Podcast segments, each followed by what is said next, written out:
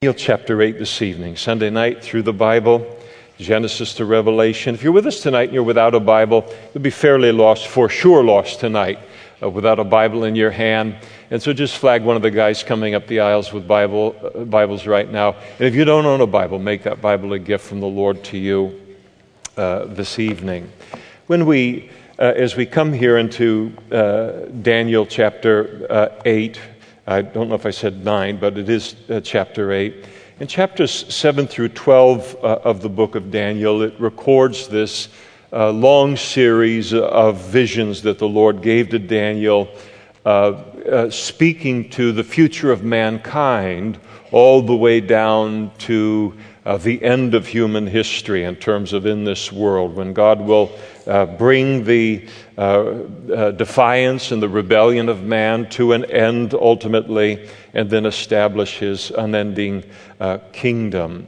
And in uh, uh, the vision of, of chapter seven that we saw so long ago, uh, it uh, corresponded to the visions that were given in chapter two, dealing with these four successive world-ruling empires that would constitute Uh, the uh, human history from the time of Daniel to the end.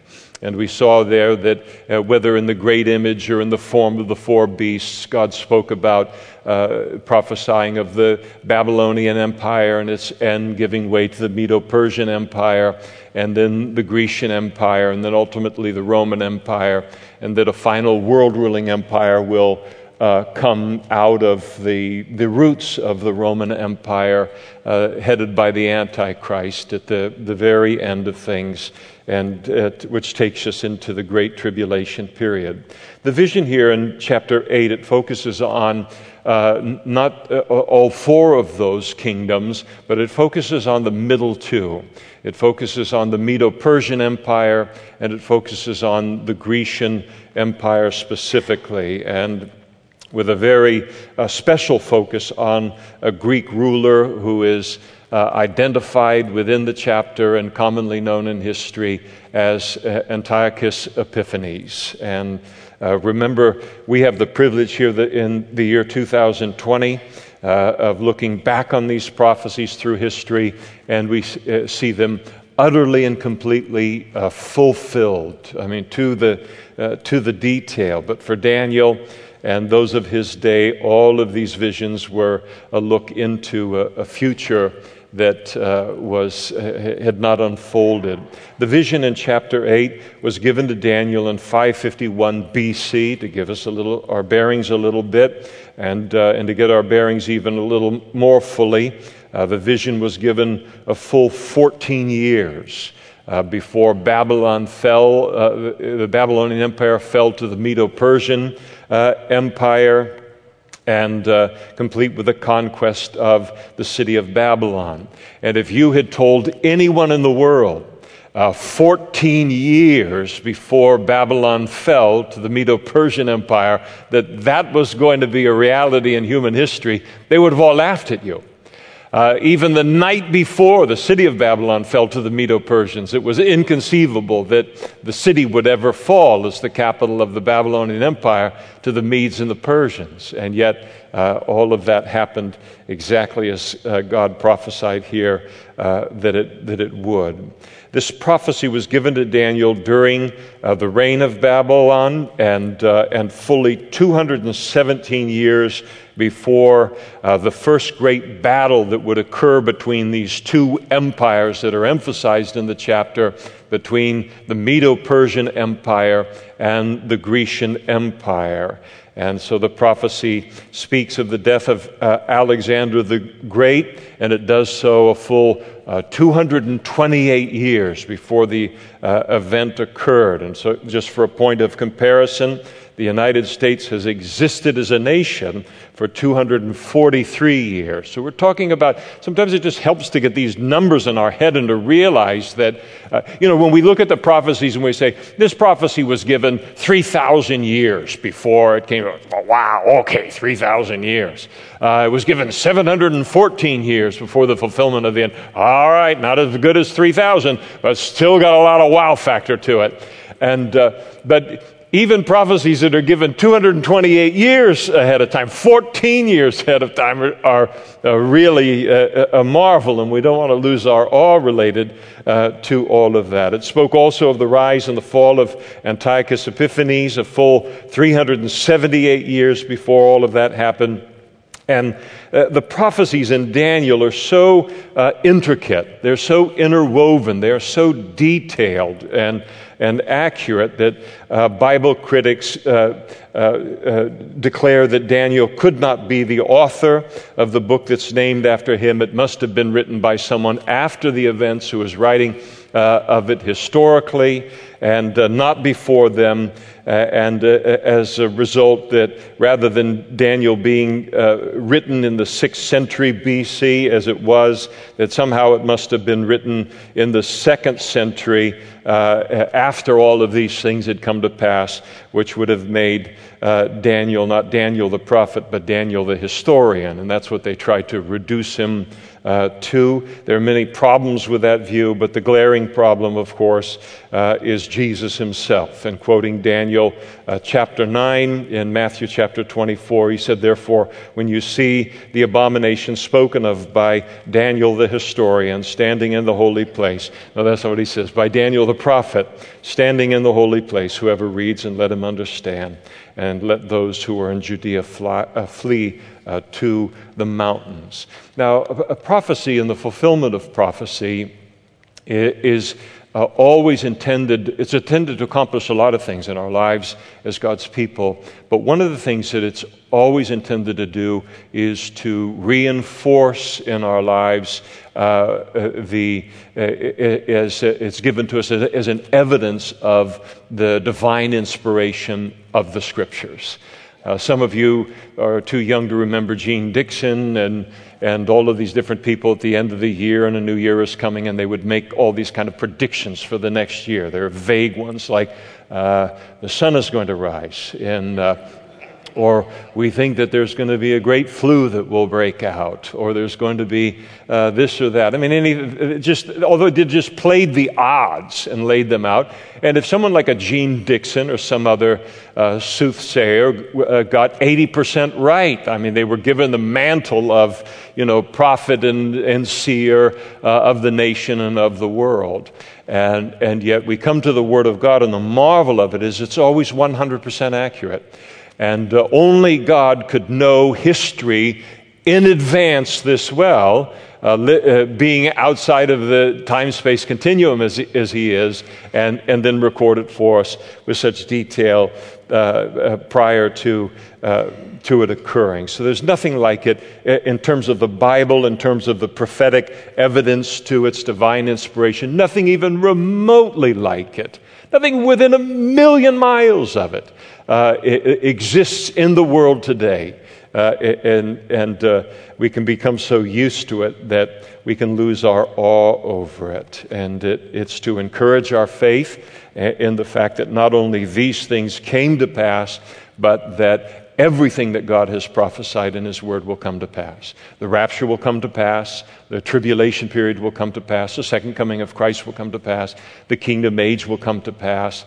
Uh, Jesus is... Uh, uh, second coming will, uh, the, the second uh, kingdom age will occur, and then everything will give way to a new heaven and a new earth, exactly as the Bible says. As much as this prophecy that we look at, and we will look at it, uh, that we are going to look at tonight, uh, fulfilled in uh, really uh, jaw-dropping uh, detail, Uh, so too every other prophecy is is going to uh, occur. And there is a sense in which every promise in God's Word is is is a, a prophecy of sorts. And in other words, God's Word is going to have the final say in terms of human history, but His Word will have the final say related to any individual circumstance or situation uh, within our life. It will never, ever uh, fail. And so Uh, all of these uh, future events in human history, they'll come to pass as surely as the rise and the fall of the Babylonian Empire, the Medo-Persian Empire, and uh, the Grecian Empire. Now, uh, s- some of you will be, uh, be dismayed uh, when I tell you that the United States of America is not mentioned in chapter eight. Uh, it, it just isn't. And uh, and that everything within chapter eight, it has really uh, no future significance to us uh, at all as Christians in terms of uh, we're waiting for some aspect of it to be fulfilled. It is completely fulfilled. And uh, so uh, uh, me, immediately we, I can begin to lose uh, a portion of, of the congregation on things. It, it reminds me, but if you tilt the Bible like this up against the light, you might be able to see something, you know, there are prophetic. People can get uh, amazing things out of nothing uh, on it. If you've ever been to Walt Disney World, or And I, I know it's there, but I, I'm not certain whether it's at Disneyland and California Adventure or not. But they have that Muppet thing. Uh, laugh out loud funny, these Muppet uh, deals. But while you're waiting in line, or, or maybe it's during the show, uh, this is why when I go to Disneyland, it's like going the first time. I forget everything. And so, um, but they've got this thing where uh, the American Eagle representing the United States, and they're going to put on this show that's going to be a... Uh, you know, something that's going to be a, a an honoring of all of the nations of the world. And then he says, well, mostly the United States of America. And uh, knowing how uh, we think the United States is the center of the universe, and uh, even historically, It's, I always get a kick out of how dry that humor is uh, on things. And because we're really not interested in anything that doesn't have anything to do with us. We are Americans. And uh, and not even history. It all began in uh, seventeen seventy-six. So, uh, but but when we, one of the things we want to watch, and especially as we get into uh, some great deal, detail tonight, and, and that causes other people's hearts to sink. Uh, but as we get into detail tonight, and and we see what is prophesied, and then the degree how it was completely fulfilled. Um, it, it to uh, it, uh, not to be bored uh, by that, but to realize that God could have given these the prophecy that we're about to read in, in just the broadest general terms, uh, Gene Dixon kind of uh, of level. But when you see the detail that he gives here, and and while it may uh, cause uh, you, you know us to yawn a little bit on it.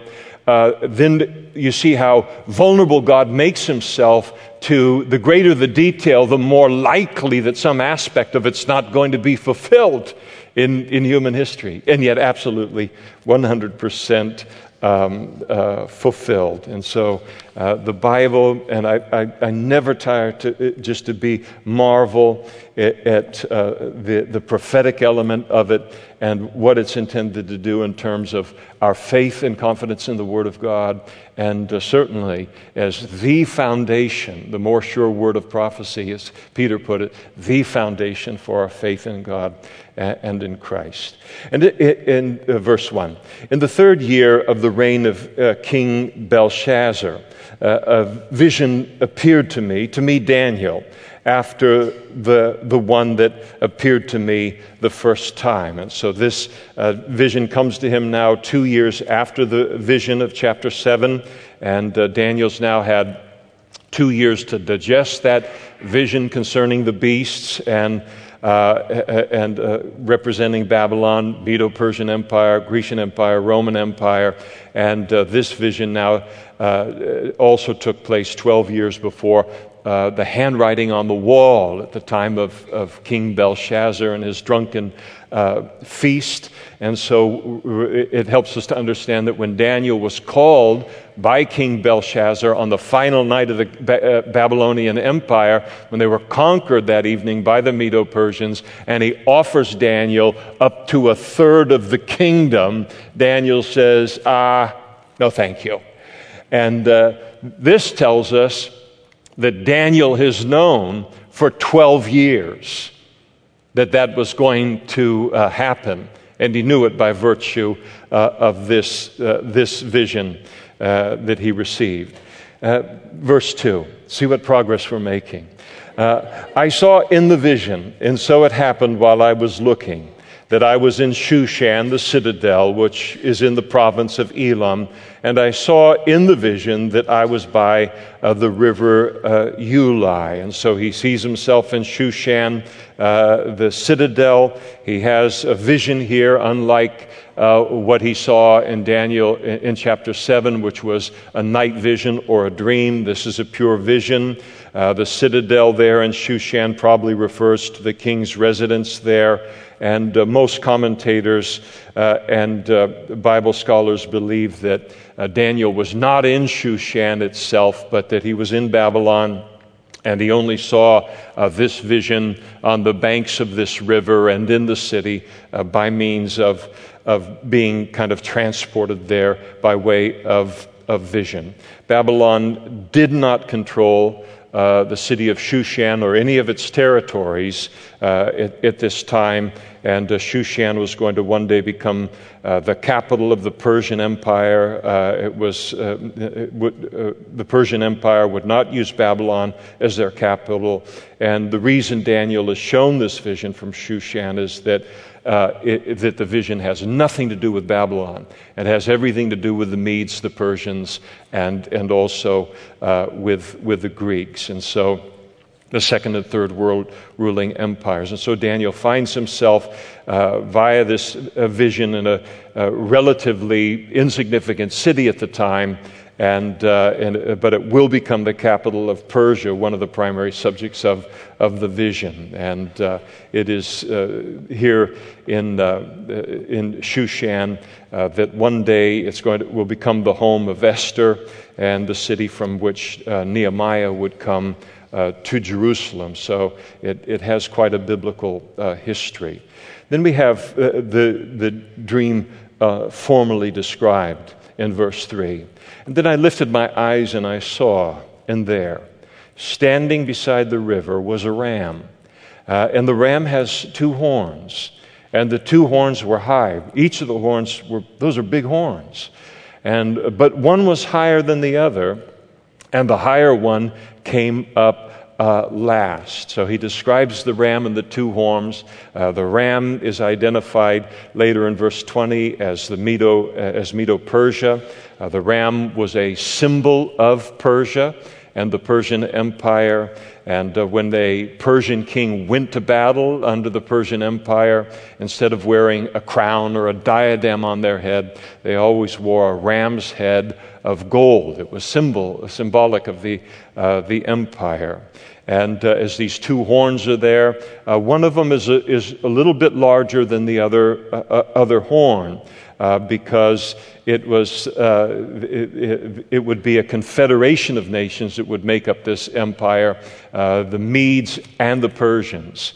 And initially, the Medes were kind of the the uh, the uh, initiators of the establishment of the empire, and uh, the Persians played kind of second fiddle to them for a while, but then ultimately, under King Cyrus, Uh, the Persian Empire, uh, the Persian section of the Confederation uh, comes to the forefront and ultimately becomes known in history as as the Persian Empire.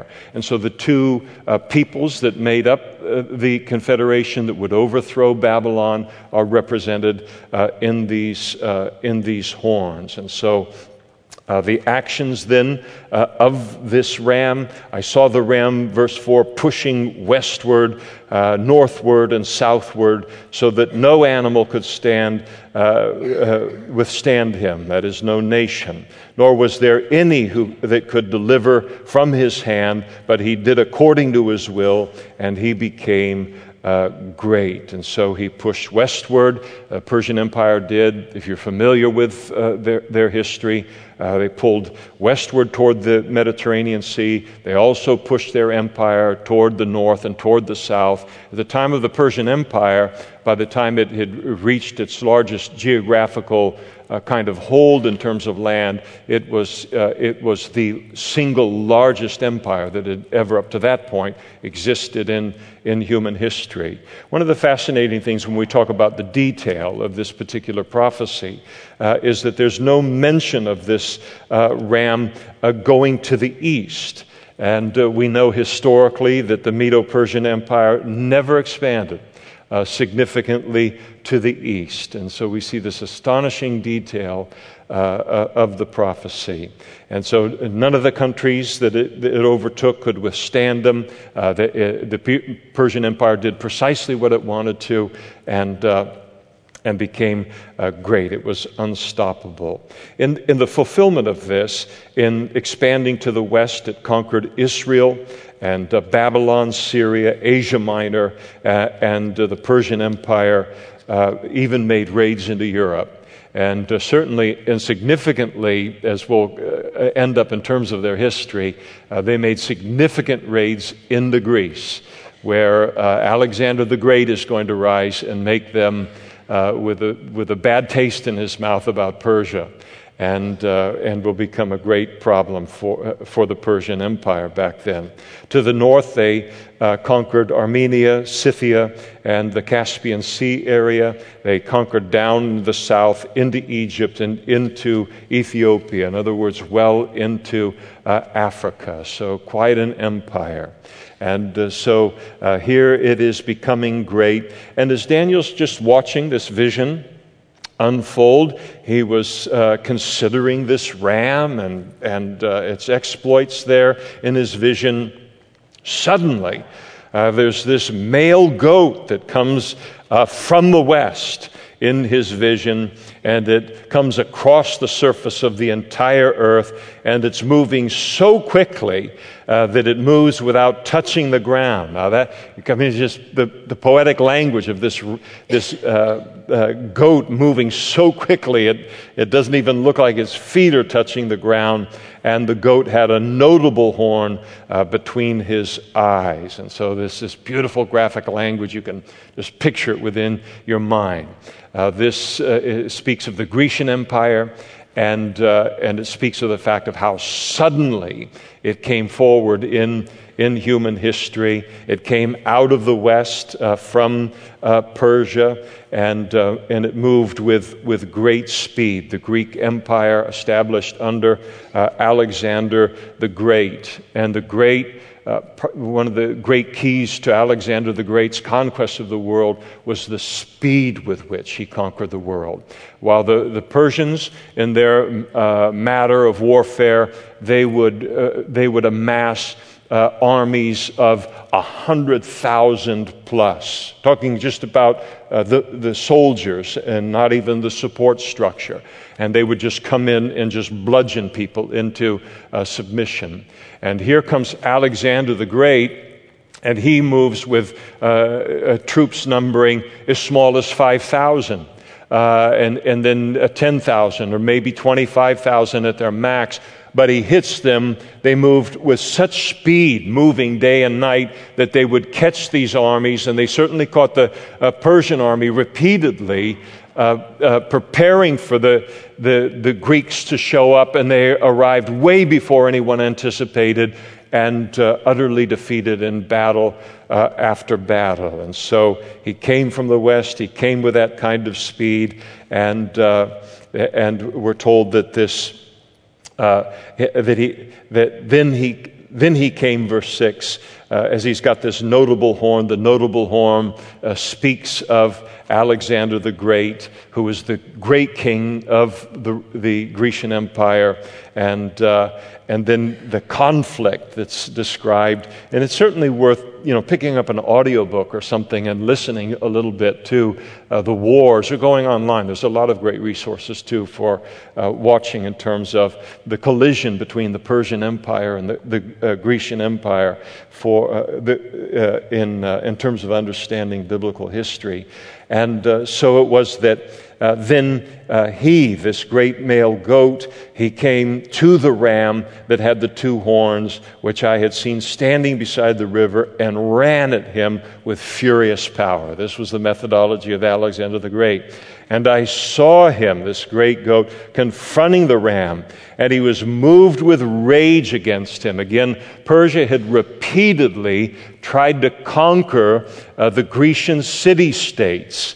uh, before the, Greece, uh, uh, the uh, Grecian Empire was established. There was a tremendous amount of bitterness on the part uh, of the Greeks toward uh, how they were treated by the Persians. And so here is Alexander the Great and the Greeks themselves having uh, tasted the bitterness of their treatment, and when they got a chance to uh, recompense it, Uh, they did. And I saw him confronting the ram, and he was moved with rage against him. He attacked the ram, and he broke his two horns. Ever watch those shows on T V? Now you don't have to. Now you can go to YouTube and stream seventy thousand of them in a row uh, if you're so inclined. And uh, where these animals come, these great rams that'll come, and they bang heads together, and uh, horns together, really, and and the sound that is made just echoes all uh, over the place. And uh, I've never seen one yet where uh, one of these rams comes and it hits the other one and breaks both their horns. I mean, think about the the force of a collision that breaks the two horns uh, off of this great ram.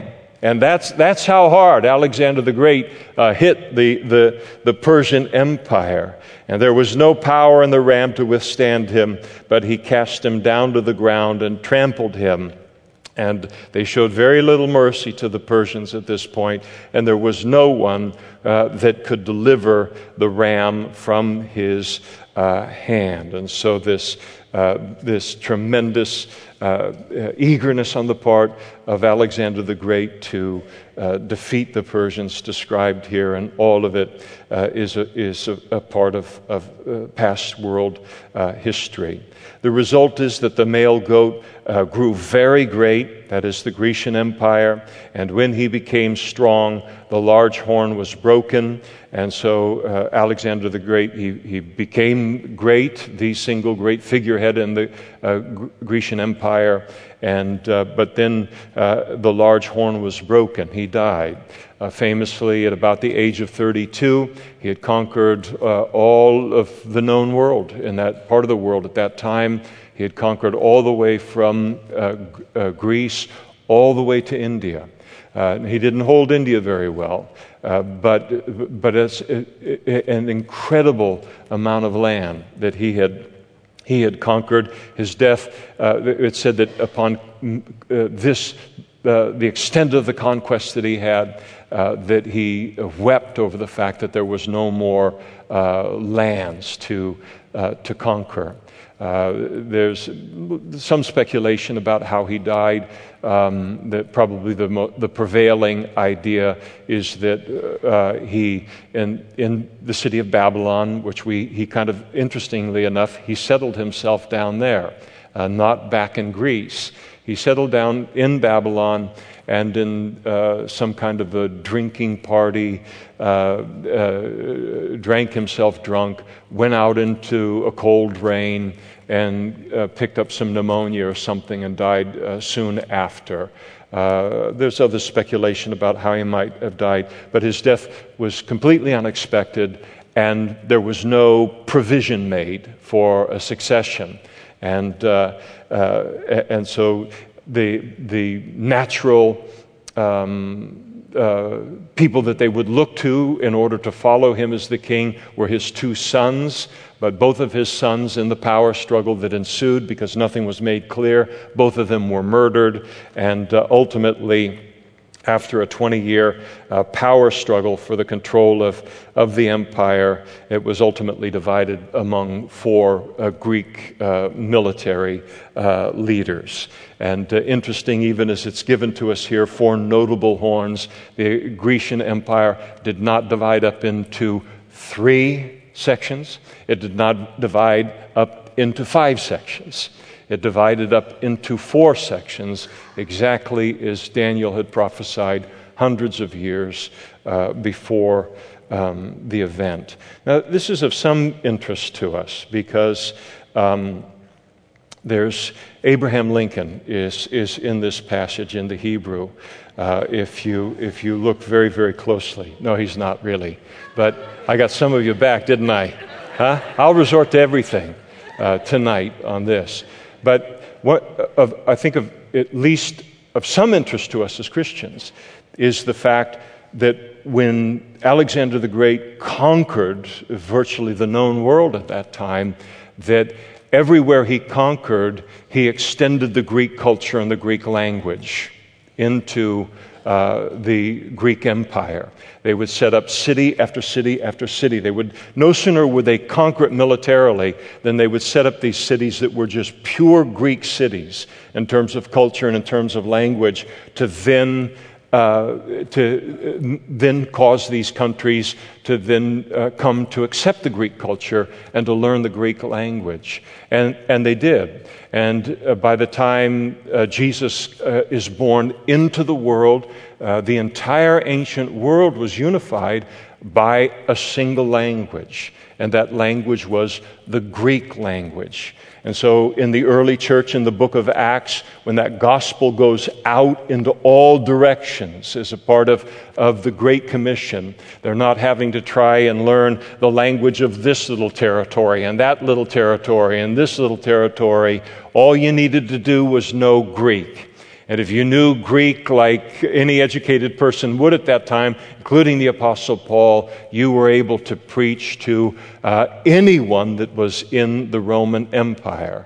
And the Roman Empire, in in large part, it, it, it, the Greek language was the formal language of it, and, and Greek culture was too, only it was uh, Romanized, and uh, but it was essentially uh, the same thing. It really a, a marvel of, of, of fulfillment here. And then Uh, out of uh, one of these, out of one of these four horns, a little horn is described in verse nine, and uh, this little horn came out of uh, uh, one of the big horns, which grew exceedingly great uh, toward the south, toward the east, and toward the glorious land, speaking of Israel. And it grew up to the host of heaven, and it cast down some of the host and some of the stars to the ground and trampled them.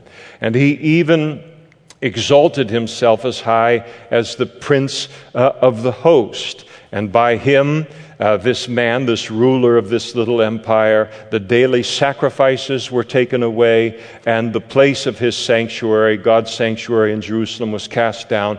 Because of transgression, an army was given over to the horn to oppose the daily sacrifices, and he cast uh, truth down to the ground, and he did all of this and prospered. And so historically we know uh, that this little horn refers to a man who came into power in uh, that fourth part of the, the Greek Empire that was centered in Syria, and uh, originally governed by one of Alexander's uh, generals, uh, Seleucus Nicator. And uh, that, and as a result of Seleucus Nicator being the head of that uh, that fourth of of the the uh, Greek Empire, that section of it became known as the Seleucids. And uh, and this particular ruler that is described here, uh, we know as Antiochus Epiphanes, and he came into power about one seventy-five B C. And he was the eighth king of the Seleucid, or the Syrian Empire, and he ruled for twelve years. Uh, and it was, uh, and, uh, he was in fact, his formal name or official name uh, should have been Antiochus the Fourth. Um, but he called himself Antiochus Epiphanes uh, because Epiphanes was kind of a blasphemous title that he took to himself later in his reign, and he took the title of Theos Antiochus Epiphanes, meaning the illustrious uh, God. That's what he thought about himself. Uh, man. Didn't he ever get the flu once in a while and just realize how laid low you can be by a bug? You're not, uh, none of us are a god. There's nothing like the flu to humble you, is there? I mean, you got all these big muscles and all this everything, and that, that little tiny flu bug nobody can see, and you can't get out of bed for three days. But anyway, uh, I digress. And uh, so he called himself Anti- Antiochus Epiphanes. It's a name that he gave to himself. Uh, others, including the Jews, gave him uh, the name Antiochus uh, Epimanes, which means uh, Antiochus the madman. Uh, see how just a slight few letters changed in a word can make a world of difference, can't it, in uh, and, and uh, how uh, people are viewed. Uh, significantly, in verse nine, notice that his uh, focus and his military actions were directed toward the south, toward the east, and toward the glorious land, which is the, the land of Israel. And uh, and it's because he had such a focus and such a negative focus upon the land of Israel that he's given such prominence here in in uh, in this particular vision and chapter. What uh, remember now, they're not uh, the Jews will not read this as Americans. They will read it as Jews. And they will read this prophecy that is given to them uh, by Daniel long years before Antiochus Epiphanes comes on the scene. And they will read it while Antiochus Epiphanes is on the scene in terms of history. And they will uh, read it hungrily uh, to recognize this is exactly who he is and what he is. And then read, as we'll see in a few minutes here, that he will uh, come to a... Uh, a, a disastrous, uh, wonderfully disastrous uh, uh, end because of the wicked person uh, that he was. Verse ten describes his persecution of the Jews, and it talks here about the stars and the sky and the heavens. It signifies the Jewish people. Remember, God spoke to Abraham and said, I'm going to make your descendants as the stars uh, in, in the heaven. And verses eleven and twelve here, he blasphemed God, and he stopped uh, the daily uh, religious animal sacrifices in Jerusalem. He uh, defiled and desecrated the temple. Uh, in verses eleven and twelve, uh, when that term prince that's used in verse eleven uh, refers to uh, the Lord, he exalts himself as high as the Lord. In other words, his arrogance is so great that he chooses to take on a very public war uh, with the God of the Bible. And that's a, that's a war you can't win. In verse twelve, when uh, Daniel describes all of this as being because of the transgression, it appears to refer to the fact that God allowed this man uh, to uh, do these things in uh, the land of Israel because of the general disobedience of the Jewish people to God and to his commandments, and especially the rulers and especially the uh, Jewish religious leaders. And so he allows this to happen as a chastening, in the same way the Babylonian uh, captivity was a chastening for them in order to bring them back to him wholeheartedly. Uh, the fulfillment of all of this is well known historically. Antiochus was a terrible anti-Semite. And upon taking the throne, one of his immediate goals was to uh, expand his kingdom to include Israel and uh, Jerusalem. And uh, this brought him into conflict with uh, the Ptolemaic uh, dynasty in Egypt. And uh, he tries to conquer Egypt. He conquers uh, Israel uh, as a part of, of that conquest.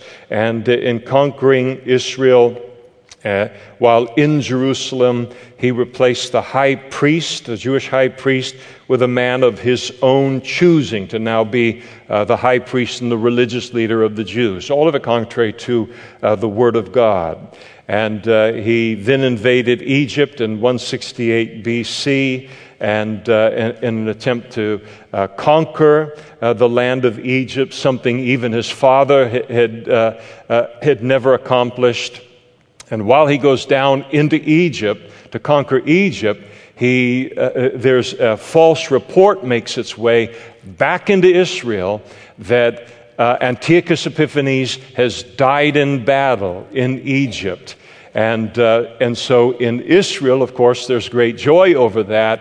And they take out Antiochus Epiphanes' appointed high priest, this fraud, and they reinstated the actual uh, high priest. Unfortunately, uh, Antiochus Epiphanes did not die. And when he heard that the Jewish people had done this, uh, on the rumor of, of his, his death, he accused them of rebellion and he attacked Jerusalem anew. He sacked the city. He uh, uh, uh, slaughtered tens of thousands of people. He slaughtered forty thousand people, uh, uh, Jewish people in Jerusalem alone in three days. I mean, how long has it been? Uh, what is it, World War Two? Uh, and uh, uh, even then in World War Two, well, World War Two, there would be would be that case uh, where you would have, with bombings and these kind of things, uh, the the, sla- uh, the the uh, casualties number numbering forty thousand over a period of three days. These are these are staggering kind of of, of numbers. And uh, he took many, many other Jews captive. He stopped, as we're told, the daily uh, sacrifices of the Jews. In verse twelve, he cast t- truth to the ground. In other words, he attempted to destroy the, the Jewish scriptures. And uh, circumcision was forbidden under Antiochus. And all of the Sabbath days and all of the other Jewish feast days Uh, were profaned and uh, made to be uh, something else and the worship of something else. And it was all done in an attempt to completely destroy uh, the uh, Jewish heritage and uh, spiritual heritage of the Jews and their uh, spiritual identity.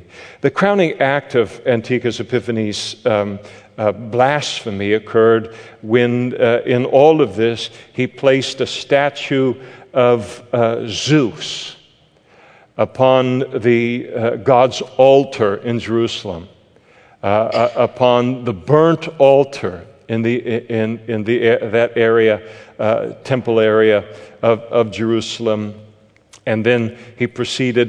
Not satisfied with that, he proceeded to then slaughter a pig.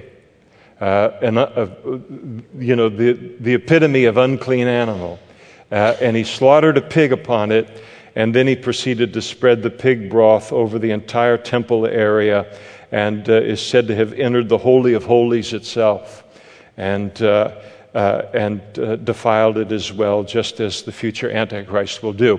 And all of this is why The, uh, the Antiochus Epiphanes is a type or a picture of the coming of the Antichrist, who Jesus said will uh, ca- do the abomination that causes desolation.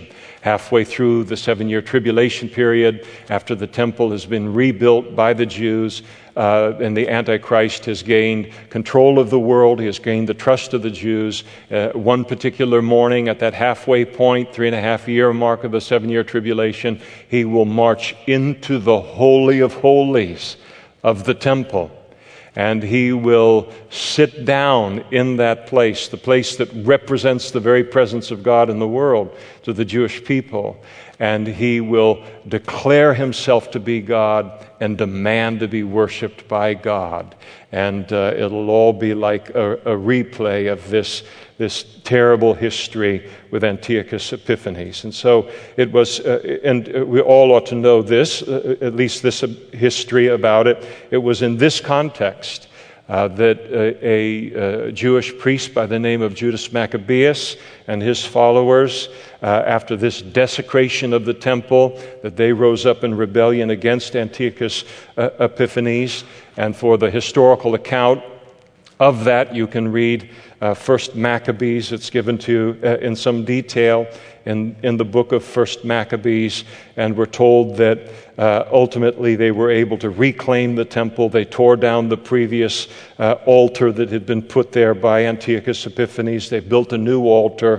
Uh, they rebuilt the, the sanctuary that had been defiled. They uh, and rebuilt the interior of the temple and consecrated the courts and rededicated the temple then in, in its entirety uh, to, to God. Now, uh, Daniel here in verse uh, thirteen, he gets included in a conversation between uh, two holy ones here uh, in, in what's going on. He says, "And then I heard a holy one uh, speaking. And another holy one said to that certain one who was speaking," so we're talking about a couple of angels here, uh, how long, uh, one of them asked, "How long will the vision be concerning the daily sacrifices and the transgression of desolation and uh, giving of both the sanctuary and the host to be trampled underfoot. How long is all of this going to uh, take for it to be fulfilled?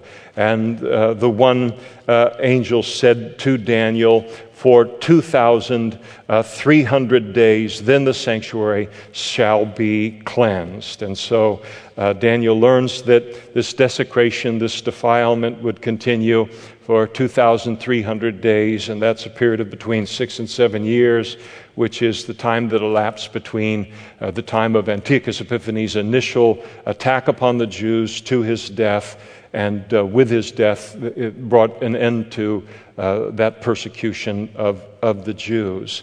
Uh, and after which, uh, we're told there in verse fourteen that the sanctuary would then uh, be cleansed. And again, uh, Judas Maccabeus, known as the Hammer. That's what that's what the name is. That's something. It's, it's just like, wouldn't you like to meet a priest that has a nickname, the Hammer? Huh? Say, man, this is the best of both worlds right here. And uh, tough guys. And uh, we need tough tough guys and tough gals today in a completely different way in terms of spiritually for the age that we uh, live in. And so uh, this whole cleansing of the the, the temple and all that happened, it was celebrate, uh, is celebrated to this day by the Jews in a feast that is uh, known as the Feast of Lights, uh, the Feast of Hanukkah. Uh, it, it, of course, uh, lands in, in the time of, of our Christmas, and it celebrates the miraculous provision uh, of oil for eight days to keep the menorah lit. Uh, uh, when there was really only a single day's supply left, the menorah stayed lit for the eight days, uh, allowing them the time then to uh, to find a fresh supply. And that uh, Feast of Dedication, that that celebration uh, of Hanukkah, is mentioned even in the New Testament, uh, uh, not in any kind of detail, but it's mentioned as something that was uh, celebrated and observed by the Jews in Jesus' day. In John chapter uh, ten, verse twenty-two, we read, "And it was at Jerusalem uh, the Feast of Dedication, or the rededication of light," speaking of Hanukkah, "and it was uh, winter." And so this great feast was celebrated uh, in uh, in in that at that time, at the time of Christ, still remembered by uh, Jews today, and uh, associated with this miracle of God related to the temple. The feast is not mentioned in the Old Testament because these events occur Uh, in between the two Testaments, the Old Testament and New Testament, as they're recorded in the Scriptures, that four hundred year gap that occurs between the Old Testament and the New Testament. So there's uh, no mention of it or any detail of it in in uh, in the Old Testament. And then in verse fifteen, uh, the uh, the uh, Gabriel interprets the dream now for Daniel. And it happened when I, uh, Daniel, had seen the vision and was seeking the meaning, that suddenly there stood before me one having the appearance of a man. And uh, I heard a man's voice between uh, the banks of, uh, of the Eulai, who uh, called and said to this one man, "Gabriel, make this man understand uh, the vision." And so he came near, Gabriel did, to where I stood. And when he came, I was afraid and fell on my uh, face. And so here is Gabriel mentioned uh, here in, in the Scriptures, and the uh, in, instructed by someone. The other voice has to be someone who is greater than uh, Gabriel, who is probably the Lord himself giving him uh, this instruction. Uh, Gabriel will be mentioned once again in chapter nine, as we hope to look at uh, next week, because next week there is nothing happening on Sunday night that is of any interest to us other than uh, the Word of God. But uh, Gabriel also appears in the New Testament in making known to Zechariah uh, in the temple uh, of the coming of John the Baptist, and also in letting Mary know that she will give birth uh, to, to the Messiah. There's only three uh, angels that uh, uh, are, are mentioned by name like this in the Scriptures, uh, and he's one of them. Michael, uh, the archangel, is another. Uh, Lucifer, uh, the fallen angel, is mentioned uh, as well. So Daniel, he, he uh, uh, Gabriel approaches him, and he faints uh, uh, out away. And uh, Gabriel is a, a, a gentle giant, and he said to me, "Understand, Son of Man, that the vision refers to the time uh, of the end." And so uh, the vision refers to the time of the end. We can look at that and say, well, I thought it only had to do with the Medo-Persian Empire and the Grecian Empire. What's he talking about this having a, a, a reference to the end of the age? Here, in its context, this uh, does not refer to the end of the age, and it doesn't refer to Jesus' second coming uh, as it does so often. Uh, the the uh, the end times or the end of the age, uh, the uh, uh, Uh, speaking here uh, of the time of the end, so often speaking of Jesus' second coming, and uh, uh, but here it speaks uh, of the focus of this particular vision in chapter eight, the end of the Medo-Persian and the, the Grecian empires, and especially what will be the end of this little horn, Antiochus Epiphanes, related to uh, the extension of the Grecian uh, empire. And so uh, here Gabriel speaks so wonderfully uh, to uh, to Daniel, and now as he was speaking with me, I was in a deep sleep with my face to the ground, and he touched me, and he stood me upright. And he said, "Look, I am making known to you what shall happen in the latter time of the indignation. For at the appointed time, the end shall be." And the ram, now the interpretation of it, uh, the ram which you saw having the two horns, uh, they are the kings of Media and Persia. And the male goat is the kingdom of Greece. The large horn that is between its eyes is the first king. And as for the broken horn and the ho- four that stood up in its place, four kingdoms shall arise out of that nation, but not with its power. Again, spoken hundreds Hundreds of years before it occurred, we look back on it in terms of history.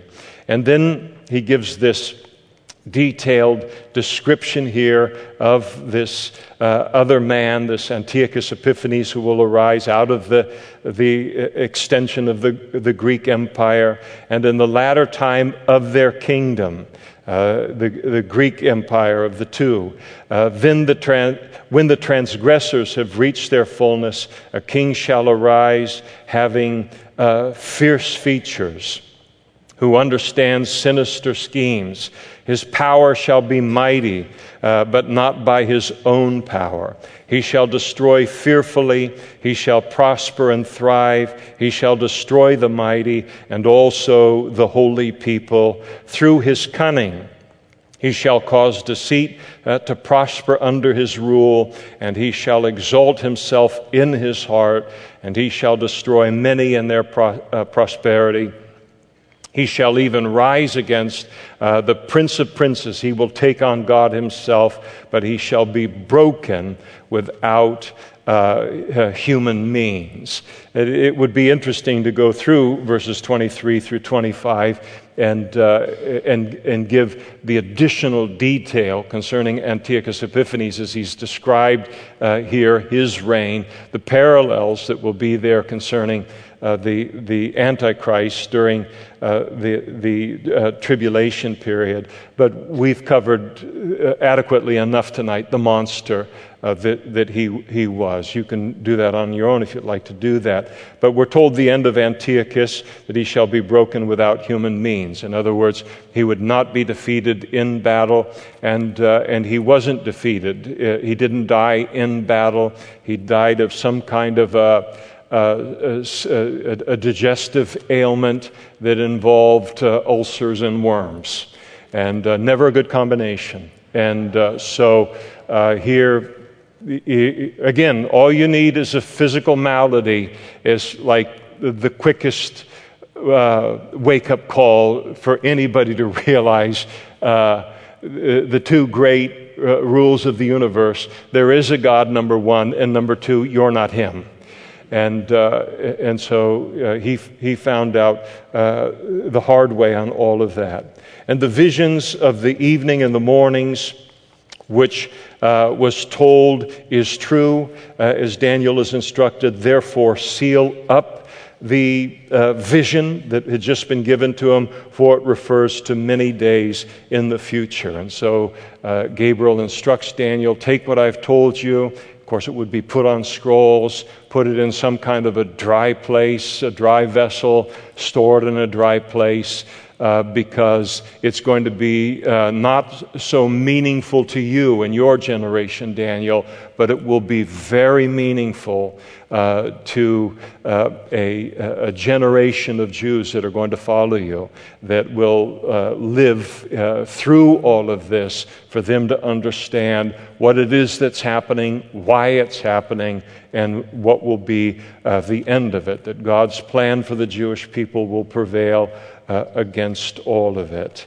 And uh, and I, Daniel, uh, having had the vision, he fainted and was sick uh, for days. It's uh, interesting, he's had a few of these visions like this, and the physical response to it. I don't know if you've ever uh, been uh, in the middle of a, uh, a, a spiritual situation, whether the dynamic is spiritual warfare or taking a step of faith or or whatever it might be, where the the the event is so intense that, I mean, it just leaves you walking like a zombie for a few days afterwards. And he's engaged the spiritual realm in such a powerful way, uh, in this way, and it left him sick uh, for a few days, needing to recover. And then afterwards it says, I arose and I went about the king's business. I was astonished by the vision, uh, but no one uh, understood it. In other words, it hadn't come to pass. It was nothing he recognized about human history in in his time. And uh, and so he, he recovered uh, from the effects of the vision, and then he went on about his business. And, so, and we see very much the same thing that Jesus spoke to us about Uh, prophecy concerning the end of the age, and uh, the age that we live in as Christians. And uh, we read these things concerning uh, the times of uh, of the end, what it's going to be like geopolitically, socially, morally, spiritually, all of these kind of things. And uh, but we're never ever to Uh, take these things, this revelation that God has given us of the future, uh, even as Daniel models for us here, and then just say, all right, I see how it's all going to end.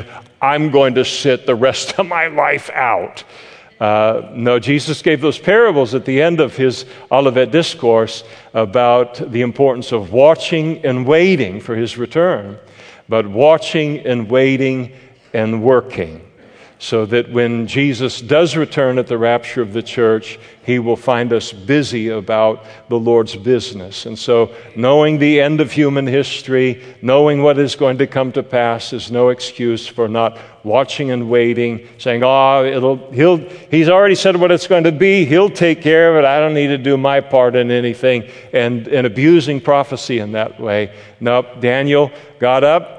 It impacted him in a mighty way, but then he continued his ministry uh, in, in the age in which God had called him to be that influence in uh, the Babylonian uh, Empire. And so uh, mentally, emotionally, the, uh, the effect of it, astonished by the vision, no one understood it. Again, this reminder as we look at this prophecy, and uh, some of you will uh, perhaps leave tonight, and uh, you will not have under, you, you, you not have understood uh, m- much of it. It's a it's a tremendous history lesson. Actually, it's a, it's a shame that uh, world history on this level isn't taught a little bit more than it is, because all of this is, is very significant. So this may be your first exposure to it, and don't be disheartened if you say, I've, I was lost completely this evening. Um, the next time uh, you read or study the book of Daniel chapter eight, or uh, it's being taught in a congregation somewhere, you'll never hear me teach it again. uh, uh, because we're about one hundred years away from coming back uh, to Daniel chapter eight. But little by little, it, it comes into our understanding, and it becomes a part of our relationship with the Lord. But again, as we began, before we leave it, look at the astonishing detail of the prophecy. I mean, he didn't just tell us a little bit about Antiochus Epiphanes, or the Medo-Persian Empire, or the Grecian Empire, or how it would end. He gets down into incredible specifics. I mean, he makes himself absolutely vulnerable to to being, uh, to say, uh, related to God. He said this, but it never came to pass.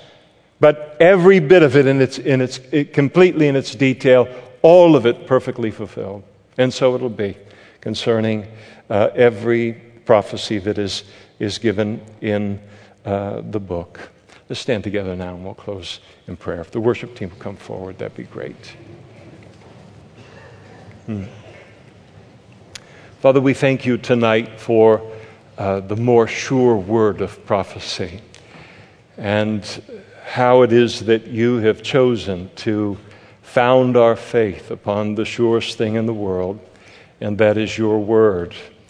And in all of the emotional and mental ups and downs uh, and, uh, that we experience in life, all of the warfare, all of the trials, and if you had founded our faith on anything other than something that is outside of ourselves, something that is founded in you, we would be washed to and fro. Uh, day in and day out in terms of our faith. But we thank you for the anchor that you have provided to us in your word. And we marvel at the prophecy that we have had the privilege of studying, uh, not as a future event, but as a past event, and then to know, Lord, that so it will be concerning everything that you have promised between now and the establishment of a new heaven and a new earth. We praise you tonight for the privilege of being your children, and we praise you in Jesus' name. Amen.